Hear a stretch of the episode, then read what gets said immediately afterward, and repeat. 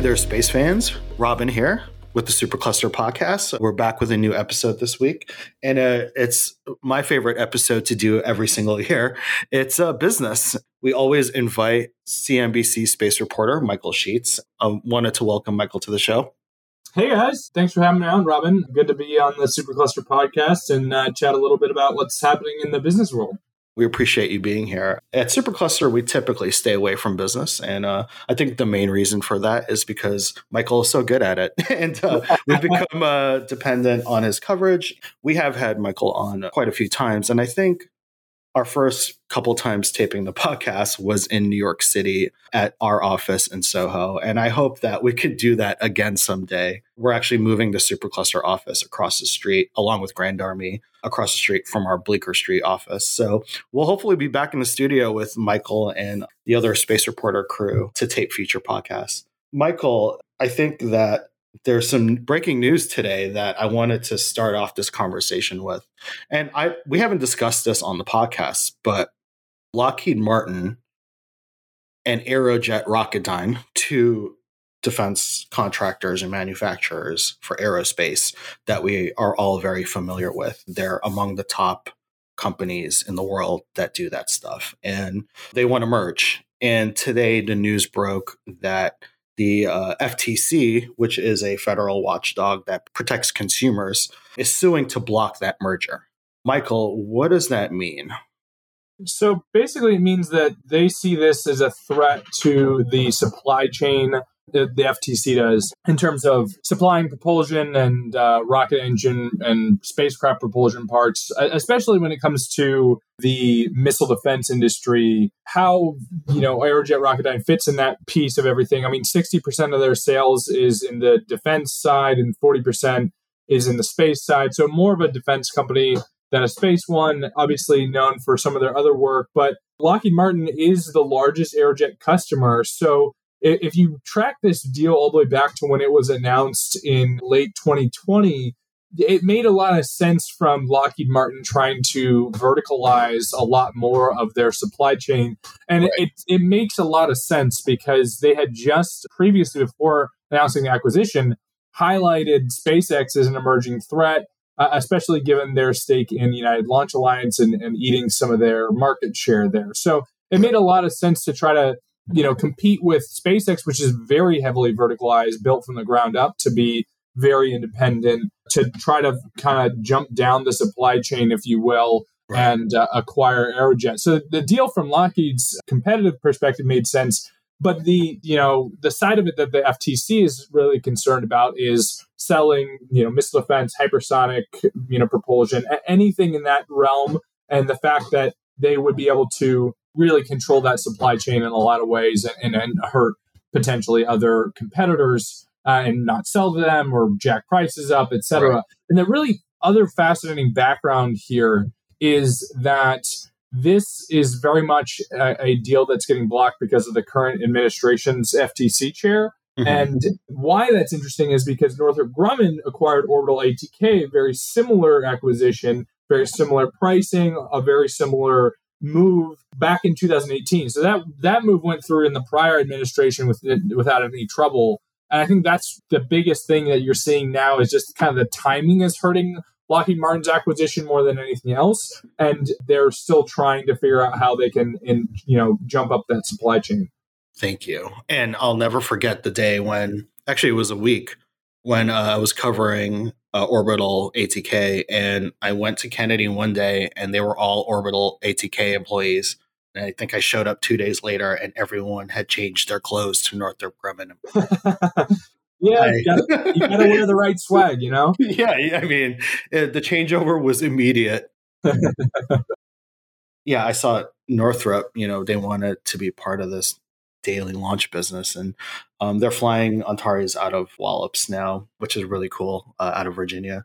You had mentioned SpaceX earlier, Michael. Generally speaking, SpaceX's existence causes a ton of waves in the industry when it comes to how other launchers operate. Is it safe to say that ranges from industry veterans to the new guys? Are they all sort of, you know, walking to SpaceX's beat at times when in their decision making?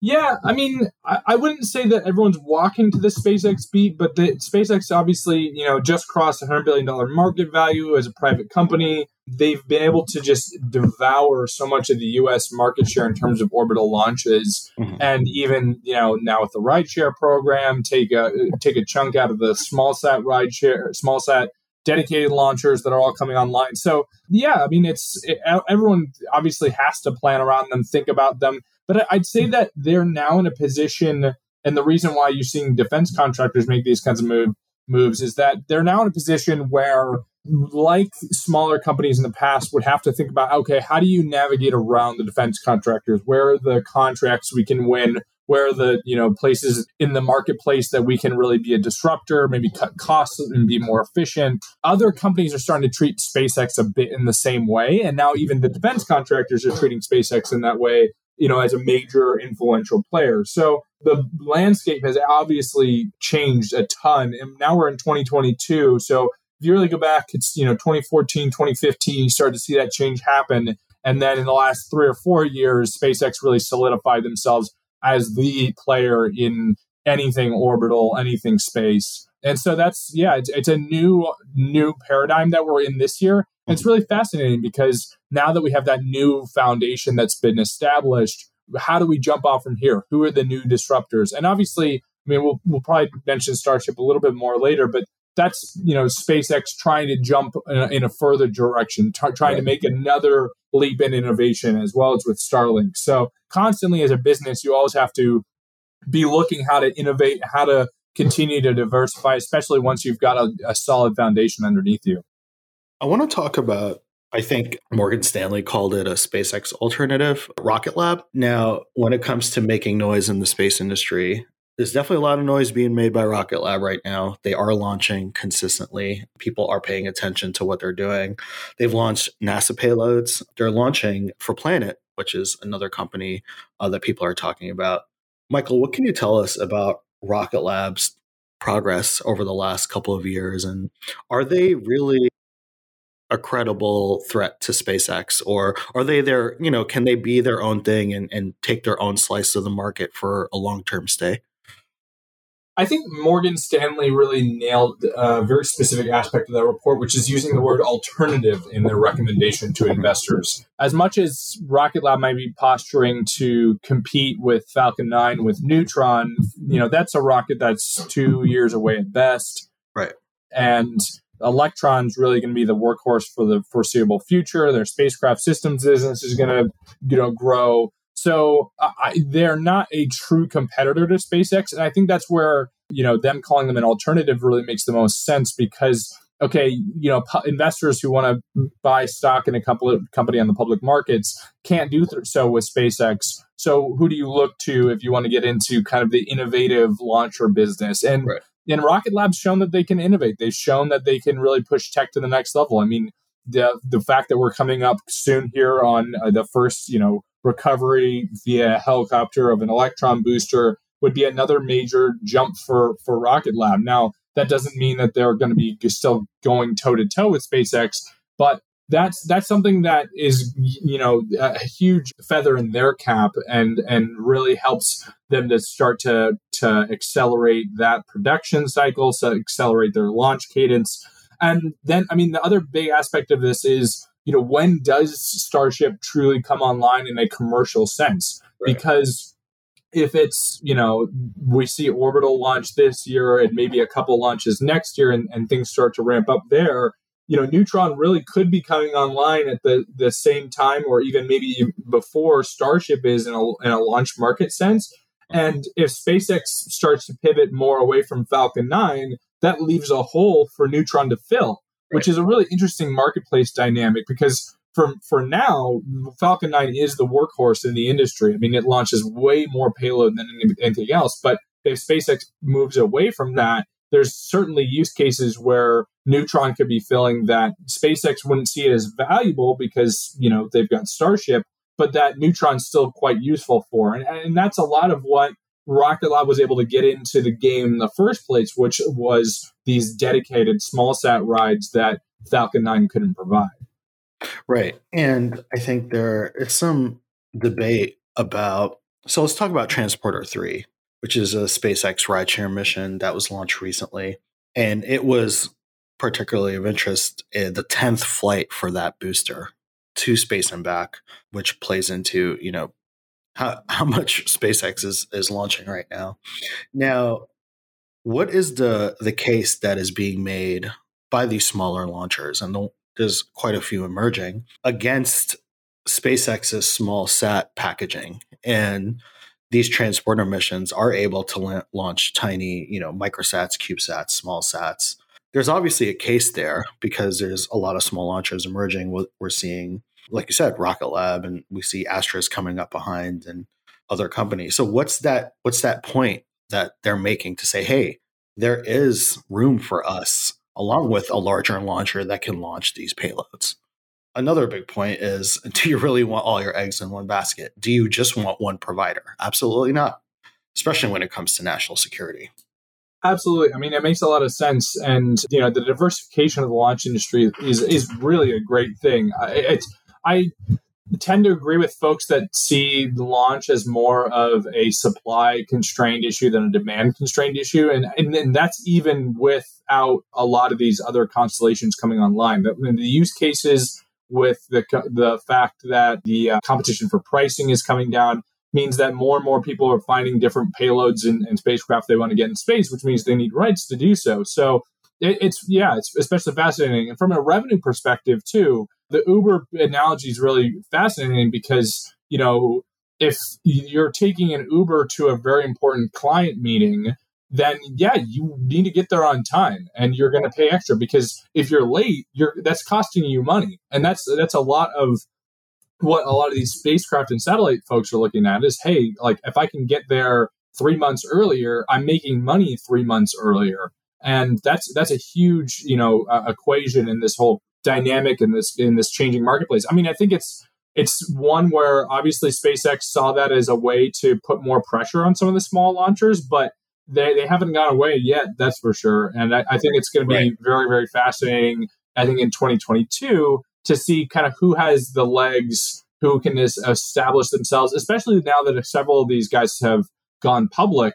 You really need to start showing investors pretty quickly that you're serious and you can deliver revenue. Now, when it comes to the payload side, because I think when it comes to human flights is another question, but I'll, I'll ask that next.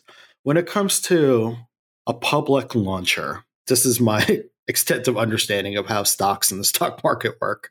When it comes to a satellite launcher or a you know, technology launcher, small sat or orbital, and this company is public, will a disaster or a loss of a payload, is it assumed that that's going to affect their price?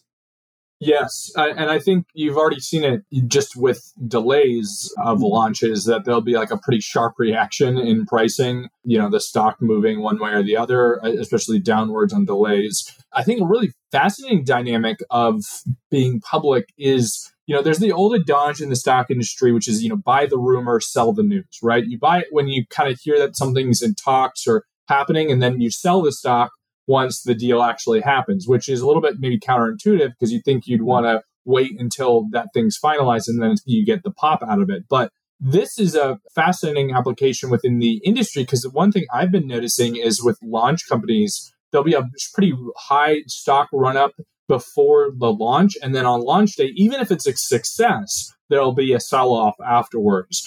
Kind of the uh, the other side of the hype and the excitement around the launch. I mean, we've seen that, this with, with Virgin Orbit, with Rocket Lab, with Astra.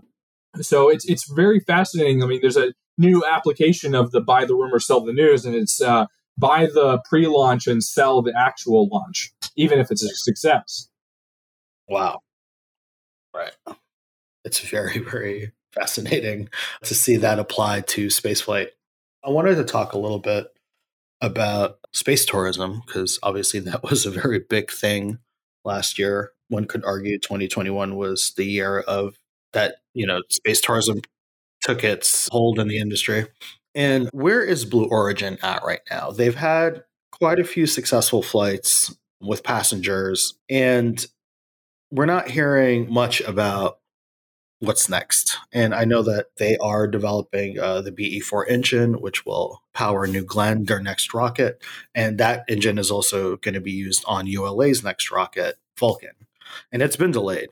Michael, are you tracking this? What's the situation at Blue Origin right now? Because they've obviously had, apart from their success with these space tourist flights, they have had public issues when it comes to people leaving and, you know, toxicity in the workplace and just developmental problems with their technology. So, like, where's Blue Origin standing uh, as we start this new year? Well, yeah, they're in a quite interesting position, right? Where New Shepard is, you know, in many ways a success, and they're kind of on a diving board right now in terms of being able to jump and and maybe do six human space flights with New, New Shepard this year. Really get into a nice rhythm there, but when we talk about the future of the company, it's you know New Shepard is a technology testbed in in most ways, and BE4 is truly the critical issue now.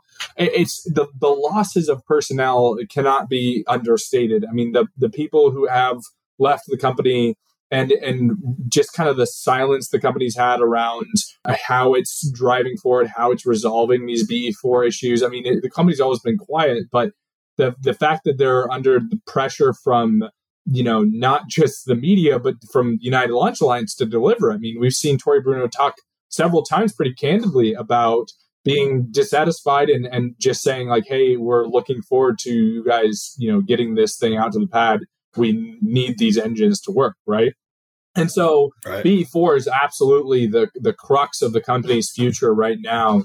Obviously, if BE4 doesn't work, Jeff has so much money that you know the the interesting dynamic is that the company wouldn't necessarily go under. It's not like another company where it has like a key product that doesn't work and then all of a sudden it just disappears off the face of the They sell off their assets. Yeah. Yeah. So uh, it's just a question of how do they right the ship and where do they go into 2022? I think in a lot of ways this this year could be seen as a fresh start for the company, but that the, the reporting I did in 21 obviously showed that there was a lot of dissatisfaction all the way to the very top. And the CEO level, you know, Bob Smith is still running the company. So it's you know that that aspect hasn't changed, but they've lost some key executives, some VPs underneath there. You know, Clay Mowry leaving just over December was another huge loss for them. Uh, right, and that was just Clay leaving and going over to Voyager Space Holdings. That you know that came as a surprise to many of us, right?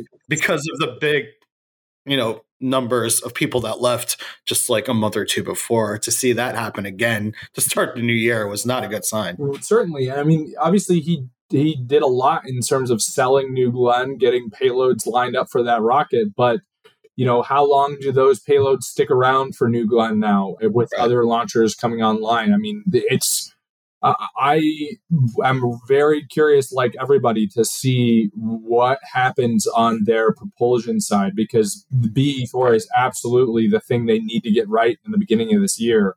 And, you know, you can see the dominoes start falling pretty quickly in terms of payloads leaving, in terms of, you know, the, the contract with ULA going sour, Right. Uh, there are good signs out there. I mean, I'd say like the orbital reef program is really interesting. It obviously has some very notable backers beyond Blue Origin itself, which I think is very right. fascinating. But once again, with the private space stations, you know, it, it's kind of this aspect of everyone's trying to figure out how much money NASA is willing to give them for their various station. And I think in a lot of ways, you know, as much as NASA could be an anchor tenant, these programs can't have NASA alone to fund them. And so it, I really am going to be looking to pressure and, and find out as much as I can on how much skin these companies are willing to put in the game on the private space stations. Because that's, you know, if 2021 was the year of space tourism, the 2020s, I think, are going to be the, the, the decade of you know, living in low Earth orbit and what does that research look like and, and trying to step beyond the International Space Station, which has been such a incredible servant for now over 20 years. And thank you for bringing that up. The ISS has served us proudly for so long. I personally and many others believe it should be awarded some kind of peace prize or Nobel Peace Prize or some kind of recognition. And obviously, there's been recent talk. I think the White House and NASA put out a press release last week that they intend to have discussions on extending the life of the ISS. Michael, correct me if I'm wrong. Was it 2030, 2035, something around yeah, that? Yeah, 2030. I mean, I think that okay. it, it kind of almost is being talked about, at least uh, from a NASA perspective, as now a given that, yeah. hey, we can, you know, feasibly extend the life of the state station another eight years. And with the way the commercial LEO destinations program is developing, NASA said as much earlier this month that look, we don't expect us to be able to buy services from these companies until 2028 timeframe, which I think is a pretty fair and realistic expectation even though some of these guys expect to be in orbit in like 2025 2026 i think that's pretty reasonable from nasa to, to look at it from a kind of services perspective in that way and, right. and, that is the way of the future is how do these companies kind of start to fill the gap and, and building the space economy from a habitat perspective the amount of money that was already awarded to continue the study for these different companies and their space stations it was something like 300 million or something right yeah it was like ballpark you know near to 400 but yeah i mean okay. it was basically it was so, to compare so for everybody yeah and when you when you think about that that's absolutely nothing. Right. Um, when it comes to uh, building a space station, and I, I, like to remind people that out of all the human technology that we've built, the I, International Space Station is the most expensive project in history. So keep that in mind, um, space station companies, if you're listening. Yeah. I also want to bring up really quick. There's a lot of companies emerging. There's a lot of companies that have been around for a while. Nothing is guaranteed and nothing says that harder than a, a story that we barely talked about. I mean, the community the last couple weeks is that Bigelow Aerospace has transferred the ownership of Beam. Beam is a, a module that is currently attached to the International Space Station. It's the first privately built module that it has daily use on the space station. And it's kind of used for storage. It was only supposed to be used for one year, but the technology worked so well that they kept extending it beyond each year. Uh, funny enough, Beam launched on CRS 8, which was the first time SpaceX landed a Falcon on a drone ship in the Atlantic Ocean. Or it was the first time uh, they landed in the ocean in general. But Bigelow is a controversial figure, Robert Bigelow, the founder of the company. He was a hotel mogul, real estate mogul, who really wanted to start a space company one day for various reasons. And I think that the company had a lot of trouble during the early Trump era. They did bank a lot, the company banked on Trump administration helping them out in the space industry, which didn't work out. They lost a couple of their early contracts with NASA to do processing on the space station, to hold payloads on the space station, et cetera, et cetera. And Beam was obviously a success. But regardless of having a module on the space station, which is an incredible thing, Bigelow folded in the early days of the pandemic. Right.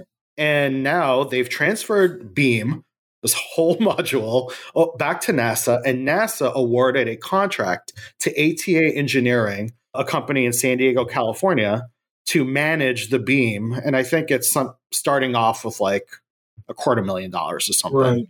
But that, doesn't that show you like Bigelow was a billionaire? He still is. He is a mogul. He had something attached to the space station since 2015, and that company does not exist today.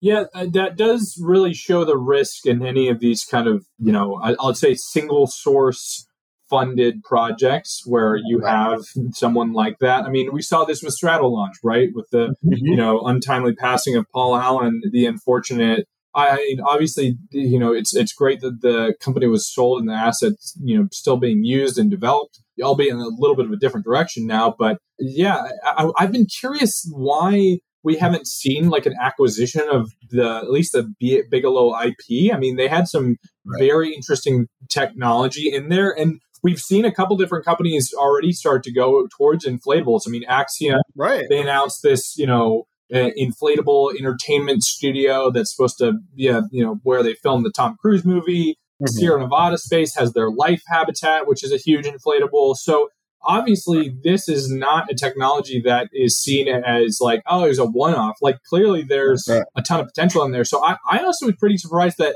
with Bigelow stepping away he didn't sell his assets, at least as far as I can tell. I mean, maybe they were quietly acquired elsewhere, but I did not mm-hmm. ever see confirmation. And, and, now the only thing we've heard really is this kind of transfer of and more of it right. just operations than anything else.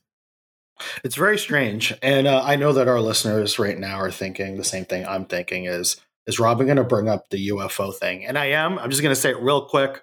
Robert Bigelow is a very controversial figure, and he is involved to some degree in the national UAP investigation that involves the Pentagon and, and Harry Reid, who's no longer with us. But yeah, I, I don't know if those two things have anything to do with each other. But, you know, if you know, shoot us an email. Yeah. Um, no, open. Michael, would you do a UAP scoop one day if you had it?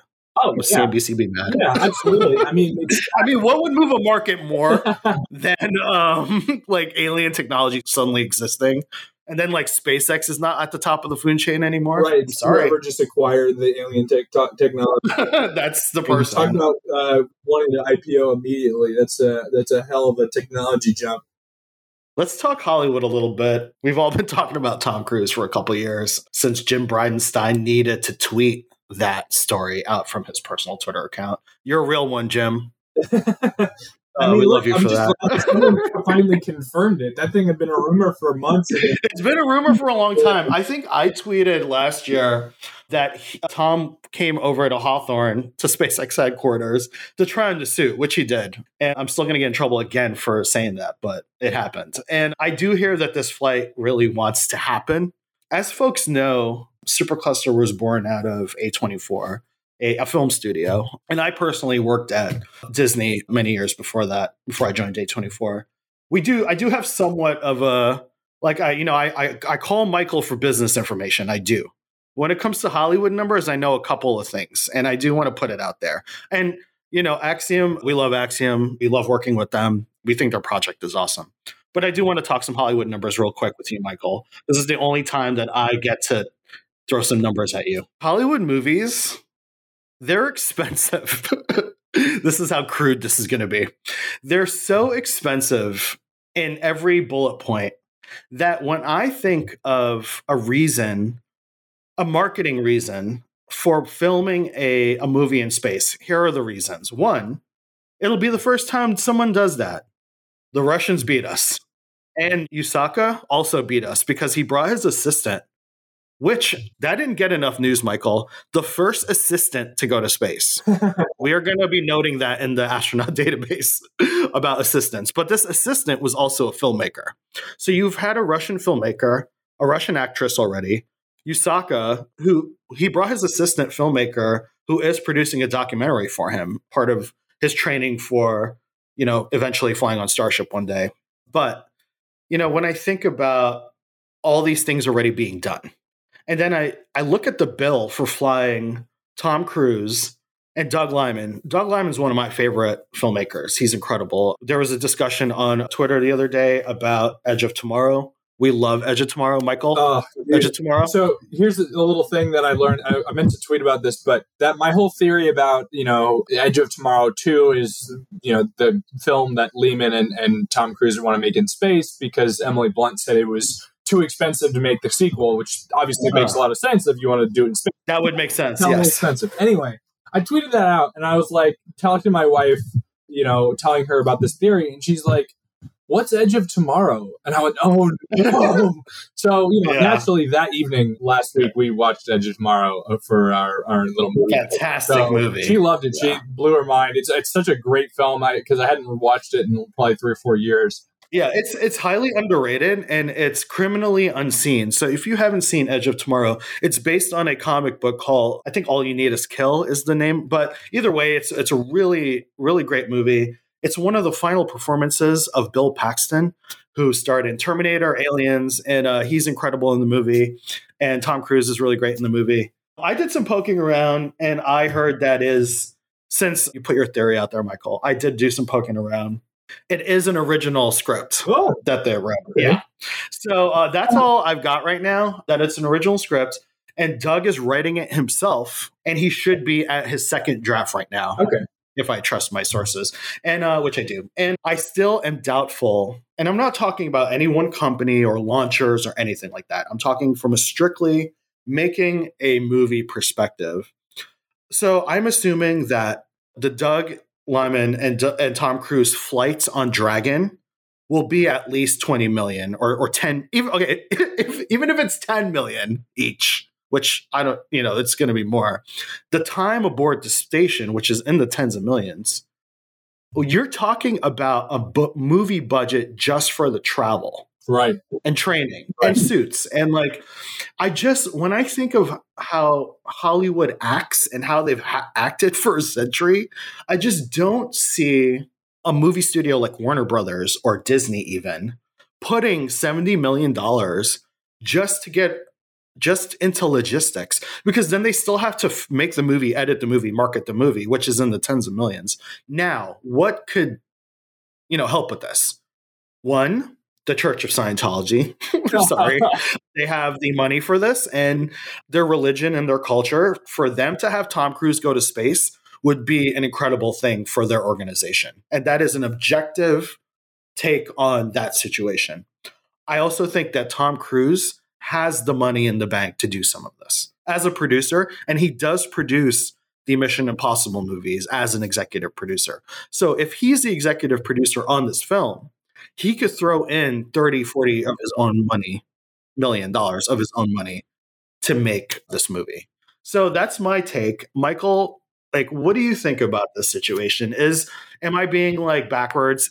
Is there some kind of economical case to be made for sending an entertainer to space or filming a movie in space? I, I think you're onto something there that like the cost, you know, structure absolutely needs to be something where you know a studio is not picking up that whole tab but right. i mean we've seen horrible movies with huge huge budgets be made oh and that is our style here that's yeah. that's the name of the business so, yes I, I guess my own take is like i can i can actually see realistically that if you know say they covered half the cost through some outside investor and Cruise's personal penny or whatever, right?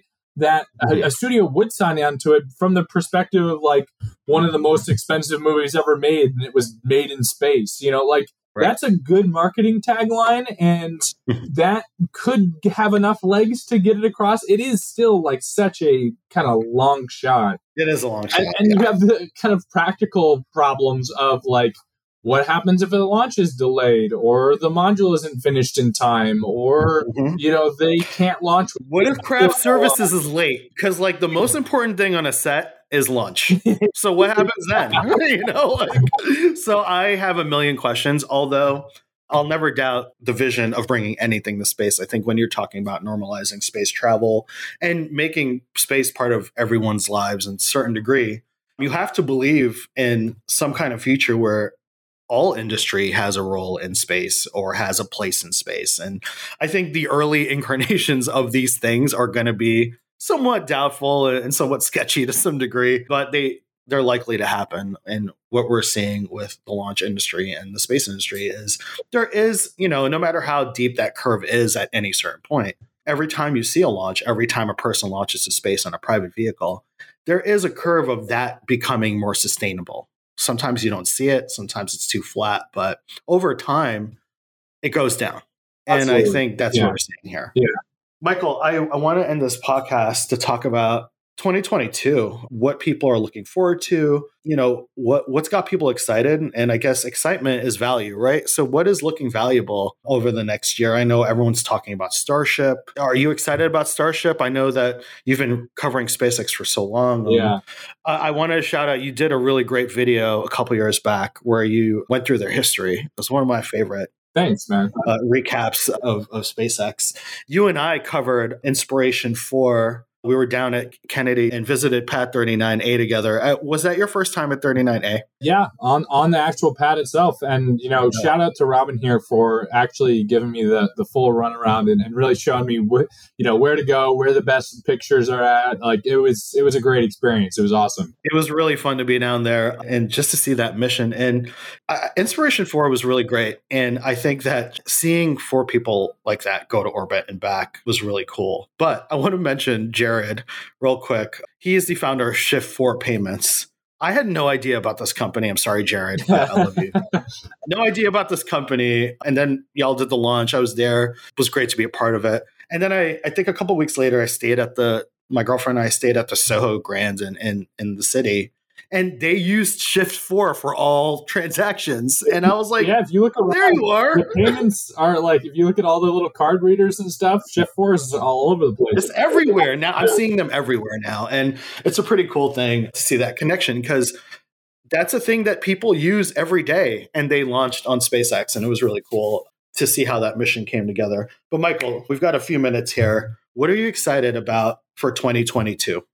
So I'd say the first thing that I'm I'm excited about is that NASA planned visit with like the leadership to go down to Boca Chica and check out Starship. I, I'm really curious to see, you know, especially with SLS, you know, being so close around the corner on it on its mm-hmm. first orbital launch and, and going to the moon, that you know how NASA embraces Starship to what degree, what what they think. You know, obviously they've had plenty of personnel down there. They've had astronauts visit Boca Chica. It's going to be very interesting. So I, I personally hope to be there when when NASA you know uh, tours the facility and, and takes a look for themselves. That's a big one. Obviously, that's kind of attached then with the first Starship orbital launch. That's going to be a, a, massive deal, and, and we'll take a look at that. I'd say the other thing I'm really excited to see is we had this, you know, rush of SPACs all come, you know, bring space companies public. Now, obviously, the markets have turned a little bit. Interest rates are rising. It's been hurting growth stocks. Some of these space companies are getting, you know,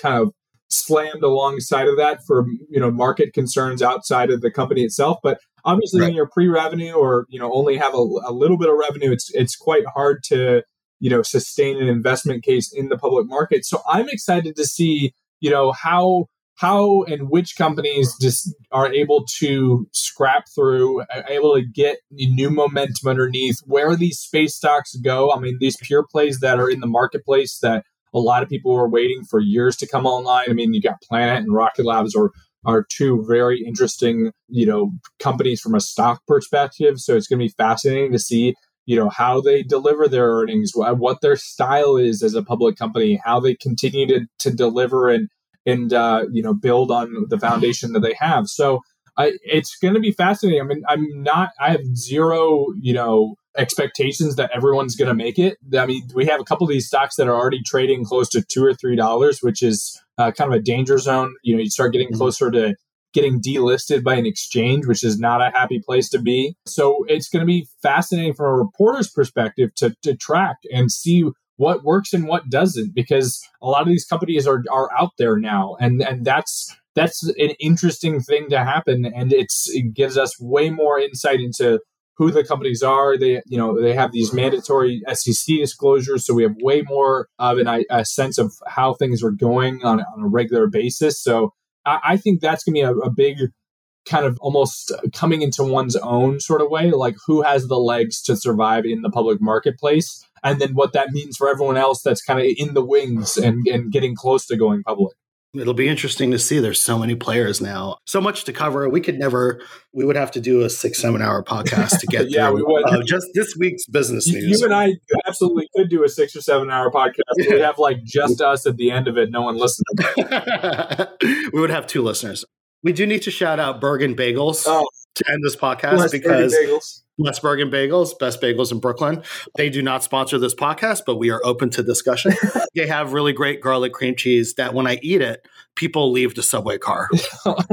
Oh, it's that strong. It's pretty strong. Michael, thank you so much for being on the show. Uh, we hope to uh, have you again in the future. And I hope to be joining you down at Starbase very soon for hopefully either a senior NASA event or a launch of some kind. Well, one or the other, you know, I'm looking forward to being down there as well. Just, you know, make sure you eat the garlic cream cheese before your flight. Way before my flight. Yeah, thank you. You got it. They don't let me in JFK with that. and thank you to our listeners. Michael, how do people find you on Twitter? At the Sheetz Tweetz is my handle on Twitter and on Instagram. You can also follow me on LinkedIn. And if you like to stalk people, you can go check out my Reddit profile. But I can't guarantee it's all space stuff because I do like, you know, everything else in the world Premier League soccer, surfing, whatever you name it. I'd say I, I enjoy it out there. So Reddit's yeah. a little bit of a different beast, but hey, those are my socials. Thank you so much, Michael. And thank you for your time, buddy. Appreciate it, Robin.